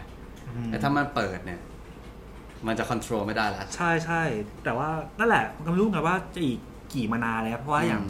อ่านข่าวมาแบบเขาบอกว่าคอนเสิร์ตเนี้ยคอนเสิร์ตถ้าจะจัดจัดแบบเต็มรูปแบบได้เลยอะไรเงี้ยอะไรสองศูนย์สองสองอ่ะ เออสองปี อีกไกลอ่ะ อีกไกลอ่ะกว่ากว่าจะนิ่งกว่าจะลงตัว ซึ่งในระยะเวลาขนาดนั้นอ่ะ ถ้าเกิดเรายังไม่มีการเตรียมตัวหรือ ม อะไรที่ดี บางทีก็อาจจะอดตายก่อน จริง อดตายก่อน เห็ โค ด้วย วิด เลย อดตายก่อนโควิดคิดว่าเออในอนาคตตอนเนี้ยคือคิดว่าเราต้องมันจะเป็นยังไงกันบ้างในมุมมองของ Gmod ฮะกับการคอนเทนต์วิดีโอแล้วเรื่องอุปกรณ์แล้วก็เรื่องของเทคโนโลยีการถ่ายภาพการถ่ายวิดีโออะไรเงี้ย พิงว่าเรื่องคอนเทนต์วิดีโออ่ะน่าจะอยู่อีกยาวหมายถึงว่าสักพักใหญ่ ๆ เลย แล้วก็ถ้าพูดถึงเรื่องคุณภาพอ่ะ อย่างตอนแรกที่เราดู YouTube กันอ่ะ 720 เราก็ดูได้จำได้ปะ อืม แล้วก็มอนิเตอร์ที่เราใช้อ่ะ อืม ซัพพอร์ตแค่ Full HD อืม แต่เดี๋ยวนี้มันไม่ใช่ละ เดี๋ยวนี้มัน 4K เออ ตอนนี้ 4K ยังต่ำเลย เดี๋ยวนี้ เออก ล้องบางกล้องไปได้ถึง 6K 8K เออ ล่าสุดอย่างกล้องวิดีโออย่างเออซ่าตัวใหม่ Black Magic ออกมา เออ 12K เอ เอ อ อ แล้ววิ่งว่า อาห้านี่เท่าไหร่นะ อ่าห้า แปด แป ปะ ดเออ 8K ทีนี้ไอ้เรื่องเรื่องถ้าเกิดพูดถึงเรื่องกล้องเนี่ย อืม ยิ่งถ่าย resolution มากๆอ่ะก็ต้องมีระบบ heat เขาเรียกว่าพวก cooling system อ่ะ ที่มันดียิ่งขึ้น เอออตอนเนี้ยบางที limitation ของการถ่ายวิดีโออ่ะ บางครั้งเราเรากดไปถ่ายกลางแจ้ง ปิ๊งเป็นบ่อยมากเลยนะ อืม กดถ่ายกลางแจ้งเสร็จปุ๊บ ไม่ถึงแบบสิบนาทีอ่ะ กล้อง overheat อืม เออ เพราะฉะนั้นแนวโน้มในอนาคตตอนเนี้ยเอาจริงก็มีบางบางแบบบางแบรนด์ announce มาแล้วว่าแบบเฮ้ยกล้องกูไม่ overheat นะ อืม อันนี้แล้วก็ไม่แน่ใจเหมือนกันอืมแต่ว่าพิงว่าอนาคตเขาน่าจะ improve เรื่องเนี้ยได้ดีขึ้น แล้วก็ resolution อย่างที่บอกว่าตอนเนี้ยมันไม่ใช่แค่ Full HD ละ อืม แล้วก็บางทีมันไม่ใช่แค่ 6K 8K แล้ว มันต้องเก็บ raw image ได้ด้วย raw อืม footage ถูกต้องปะ อืม เพื่อให้เอามาทำ post process ได้ดีขึ้น ปรับจูนต่างๆ ถูกต้อง แล้วพิงมองว่าที่ที่ที่มันพัฒนาไปขนาดเนี้ย เพราะ consumer ไม่ใช่คนซื้อนะ อืม แต่เป็นคนเสพ อืม คนเสพต้องการเสพของที่มีคุณภาพดียิ่งขึ้น อืม เพราะฉะนั้นผู้ผลิตเนี่ยผู้ผลิตคอนเทนต์อ่ะก็ต้องทำคอนเทนต์ให้คุณภาพดียิ่งขึ้น ม ถูกต้องปะไม่ใช่ว่าเราเราเราทำคอนเทนต์ที่โคตรดีเลย แต่คนเสพเราไม่ได้สนใจว่ากูอยากดู 4K หรือ 8K อืม อยากดูแค่แบบพันแปดสิบ อืม แต่เดี๋ยวนี้มันไม่ใช่แล้วไง อืม ถูกต้องไหม แล้วก็ปิงว่าเอ่อคนที่เป็นคนดูอ่ะเขาได้รับพวก educate อืม ดีขึ้น ไม่ใช่ว่า ใช่ แต่ก่อนคือถ่ายวิดีโออะไรก็ได้สั่นๆ คนก็ดู แต่เดี๋ยวเนี้ยกล้องไม่มีการสั่นหรือเลนส์ไม่มีการสั่นนี่ ถือว่าล้าเลยนะ ล้าหลังเลยนะ อืม กับหมายถึงว่าพวกดิจิตอลแคมรานะ พวกไฮบริดพวกเนี้ยเออไม่นับพวกกล้องซีนีมาพวกอะไรพวกนี้นะเออเพราะฉะนั้นไอเรื่อง image stabilizer อะเดี๋ยวเนี้ยสังเกตดีๆพี่ชาร์ปคนถ่ายวิดีโอนะ แม่งเป็นแฮปปี้มิ l เลย คือ อืม กล้องตัวหนึ่งกิมโบ อืม เชื่อต้องว่า อ่า ไม่ต้องมีกิมโบแล้ว หลังๆหลังๆก็เริ่มแบบ กูขี้เกียจใช้อะกูขี้เกียจพกหลายตัวบางที อืม ก็ถือกล้องตัวเดียวก็มี ใช่ อะไรอย่างเงี้ย เพราะฉะนั้น มือทงมือถือกล้องเกิ้งอะไรนี่คือกังสงกันสั่งใส่มาเต็มอะ ใช่เดี๋ยวนี้มือถือก็ถ่ายได้แล้ว อืม แต่มันแน่นอนว่าอนาคตมันไม่ใช่แค่นี้ไง อืม อนาคตบางทีอาจจะไม่ต้องมีกิมโบก็ได้บางที อืม เฟรมที่ได้มันใหญ่กว่า แต่ว่า อืม เวลาทำเอ่อ image stabilizer อะมันอาจจะเล็กลงก็จริง อืม แต่มันนิ่งเหมือนใช้กิมโบเลย ใช่ใช่ เออ ตอนนี้ก็เริ่มเริ่มมีแล้วอย่าง ถ้าเห็นได้ชัดเจนอะจะเห็นได้จากพวกกล้องคอมแพคต่าง ๆ ที่แบบมันเริ่มเริ่มปรับตัวให้แบบคอมแพคจริง ใช่ ๆ คอมแพคต่อเรามากมากขึ้นจริง แต่ก่อนเราทำเราทำสายภาพสายวิชวลอย่างเงี้ยบางทีเราหลอกคนดูได้นะ ๆเอ่า ถูกต้องว่าเราทำภาพสมมติเราแต่งภาพแบบนี้ไปเอ้ยกูช็อปนิดๆหน่อย อืม ๆคนดูไม่รู้หรอก แต่เดี๋ยวนี้ไม่ใช่ละ อืม เดี๋ยวนี้คนดูรู้แล้วว่าโอเค มึงทางช้างเผือกปลอม อืม ใช่ปะหรือว่าแบบเฮ้ยช็อตนี้ใส่เอ่อวาร์ฟสเตเบลไลเซอร์ปะเนี่ย อ่า เอออะไรอย่างเงี้ยพอคนดูรู้มากขึ้นเอ่อผู้ผลิตแล้วก็เทคโนโลยีมันก็ต้องไปไกลกว่า แล้วอย่างเรื่องแพลตฟอร์มอะยังคิด อืม ว่าในอนาคตอะมันจะมีตัวอื่นโผล่ขึ้นมาไหมนอกเหนือจาก YouTube อืม Facebook Facebook Twitter IG Twitter หรือ TikTok อืมปิงว่ามีนะ เพราะว่าอะไรรู้ป่ะ TikTok พิสูจแล้ว ว่ากูเป็นแพลตฟอร์มใหม่ที่คนเหมือนจะไม่สนใจตอนแรก อืม แต่ตอนเนี้ยไม่ใช่แล้ว อืม ตอนเนี้ยทุกคนต้องต้องต้องหันมาลองทำ TikTok กันบ้าง อืม สำหรับอาปิงมองว่าไอ้แพลตฟอร์มใหม่อะเอาจริงๆอ่ะ ทุกคนควรจะต้องเตรียมตัวไว้นะ เพราะว่าเออไม่ใช่ว่า Facebook จะคงกระพัน อืมเพิดใช่ใช่เพราะตอนนี้ก็เริ่มเห็นความ เออ กระสับกระส่ายหลาย ๆ อย่างของ Facebook ใช่ ตัวใหญ่ๆ บางทีเขายังไม่ อืม ไม่ลุยต่อเลยกับ Facebook ถูกต้องมา เห็นการกลับมาของอ่า YouTube อืม เห็นการกลับมาของ IG ที่ยังอยู่คงกระพันแล้วก็ IG ก็มีเพิ่มสาขาต่าง ๆ มากมาย ใช่ อืม แล้วก็อย่างเออเอาเป็นว่า point ของปิงคืออย่าอย่าอย่าสแตนแค่แพลตฟอร์มเดียว อืม เออพยายามกระจายเรื่องของคอนเทนต์ไปในทุกแพลตฟอร์ม เพราะว่าวันหนึ่งถ้าแพลตแพลตฟอร์มนั้นมันมันล่มขึ้นมา เราก็ยังมีแบ็กอัพ ม อยู่อะไรอย่างเงี้ยเอาจริงๆอย่างของ Gmos ก็พยายามทำอยู่เหมือนกัน ตอนนี้ เดี๋ยว มีอะไรบ้างนะของ Gmod จริงๆ ตอนนี้มีเอ่อ Facebook อืม YouTube IG แล้วก็ TikTok อืม TikTok กำลังเริ่มทำอยู่ แต่ว่าคือคอนเทนต์เราอ่ะ มันค่อนข้างแบบ educational อะเนาะ แล้วอย่าง เออ TikTok เนี้ย TikTok มันจำมันมันมีเวลาจำกัดมาก ๆ อย่างเงี้ อื ย ม จะยัด Gmod ลงไปยังยังไงใน TikTok คืออย่างนี้ อย่างของ Gmos อะปกติเวลาเราทำงานกันนะก็คนมองว่าทำคอนเทนต์ง่ายนะ แต่ไม่ง่ายนะ อืม บอกเลยอย่างคอนเทนต์หนึ่งปิ๊งอย่างเงี้ยแค่พูด overhead อย่างเงี้ยสี่ถึงห้าชั่วโมงนะ อืม เออพูดอย่างเดียวพูดผิดพูดแล้วซ้ำไปซ้ำอีก แล้วยิ่งมี t ิ k t o k ขึ้นมาเนี่ย คือ อืม t ิ k t o k เราจะถ่ายเป็นเอ่อ16 ต่อ 9 ก็ไม่ได้ถูกต้องว่า มันมาครับ เออเพราะฉะนั้นเราถ่ายตัวคอนเทนต์หลักของเราที่เป็น 16 ต่อ 9 เสร็จปุ๊บ อ่า เราต้องมาใช้โทรศัพท์ถ่ายคอนเทนต์ย่อยอีกที่ทำใน t ิ k t o k แต่ อ่า t ิ k t o k เนี่ยคือจะคัดมาเพื่อเอ่อเนื้อเน้นๆเลย เปิดไฟดวงนี้ถ่ายชัตเตอร์สปีดเท่านี้ อ่า ปึ๊บปึ๊บปึ๊ เร็ บ วๆ แล้วเป็นยังไง อ่า อะไรอย่างเงี้ยวิ่งว่ามันแต่ละแพลตฟอร์มก็ต่างกัน YouTube กับ Facebook บางทีก็ต่างกัน เอ้ยอ นะ ย่างนี้อยากรู้ อ่าทาง Gmod อะมีความคิดเห็นยังไงกับวิดีโอแนวตั้ง วิดีโอตั้ง คือตอนแรกปิ๊งค่อนข้างต่อต้าน ส่วนตัวนะ อืม เพราะว่าแบบไอ้เฮ้ยเอ้ยมึงฟลิปจอก็ได้ดูในแนวนอนแล้ว ได้ดูกว้างๆกว่าตั้งเยอะอย่างเงี้ยแต่ว่าตอนนี้มันไม่ใช่แล้ว คือมันไม่ได้หมายความว่าต้องถ่ายแนวนอนเสมอไป คือแนวตั้งอ่ะบางทีแล้วอ่ะ ถ้าพูดถึงเรื่องมาร์เก็ตติ้งอ่ะ อืม เออปิ้งเห็นอย่างแบรนด์อย่าง Dior อืม Hermes อืม ก็ทำวิดีโอแนวตั้งเยอะแยะไปหมดเลย อืม เออแล้วอีกอย่างหนึ่งคือแนวตั้งอ่ะมันค่อนข้าง direct อืม วิ่งมองอย่างนี้นะ จะให้ถ่ายแนวตั้งแลนด์สเคปอ่ะ มันก็แปลกๆก็ต้องปะแต่แนวตั้งอ่ะวิ่งส่วนตัวที่ทำอ่ะ คือเหมาะกับพวกโปรดัก อืม เออ ถ้าพวกโปรดักคือ คนมันจะค่อนข้างรู้สึกว่า เฮ้ย กูโดนเน้นให้มองตรงนี้ว่ะ ม เออ แล้วทุกอย่างมันจะเร็ว มันก็ต้อง อืม ปรับเปลี่ยนไปตามยุคตามสมัยแหละ เพราะว่าเดี๋ยวนี้คนมันใช้เอ่อสมาร์ทโฟนกันเยอะขึ้น อืม ถูกต้องปะ ใช่ แล้ว ใช่ ถ้ามันจะต้องมาเป็นแนวนอนหรืออะไรเงี้ย แต่ก็ยังมีความคิดอยู่ว่าเหมือนดูหนังอ่ะ แต่หลักคนคนก็เล่นเล่นสมาร์ทโฟนก็เล่นแนวตั้ง ใช่ ไม่ได้เล่นแนวนอน แต่พิงว่าอยู่ที่คอนเทนต์ที่เขาเสพด้วยแหละพี่ชา อืม ยกตัวอย่างเช่น ถ้าเขาเสพแบบแค่แค่เป็นวิดีโอโปรดักต์15 วิ 30 วิดูแนะตั้ง สต ก็ อ โอเค รี่ ก็เหมือนกับว่า แต่ถ้าเกิดสมมติเราทำวิดีโอเราทำบล็อกอย่างเงี้ย อ่า หรือว่าเราทำฟิลฟิลแบบซีนิมาติกวิดีโออย่างเงี้ย อ่า เหมือนเราดูหนังอะเราดู อ่า หนังโรงเราอยากดูหนังโรงแนวตั้งปะล่ะ อ่า มันก็ต้องเป็นแนวนอนอยู่ดี ใช่ มันก็แล้วแต่ว่าเราจะผลิตคอนเทนต์ออกมาในรูปแบบไหนอืมแต่ถ้าเกิดถามว่าอ่ะพูดถึงแนวทางของคอนเทนต์ GMOS ละกัน เออ เอออย่างของคอนเทนต์ GMOS ก็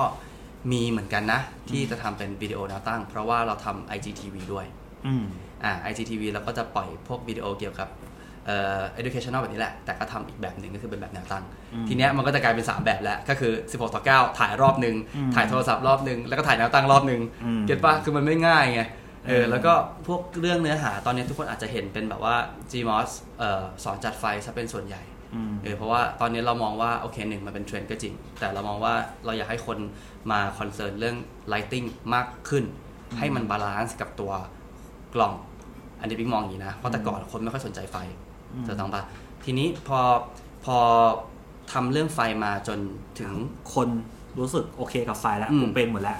เราจะไป move เกี่ยวกับเรื่องของเทคนิคการใช้กล้อง อ่า แล้วก็เทคนิคการตัดต่อ จริง ๆ แล้วเราจะลอนช์ตัวรายการใหม่ อืม ออกมา ชื่อว่าตัดมันจันทร์เช้า อืม คือทุกวันจันทร์เนี่ย ประมาณ 2-3นาทีเราจะมาแชร์ทิปส์ ม ของการตัดต่อ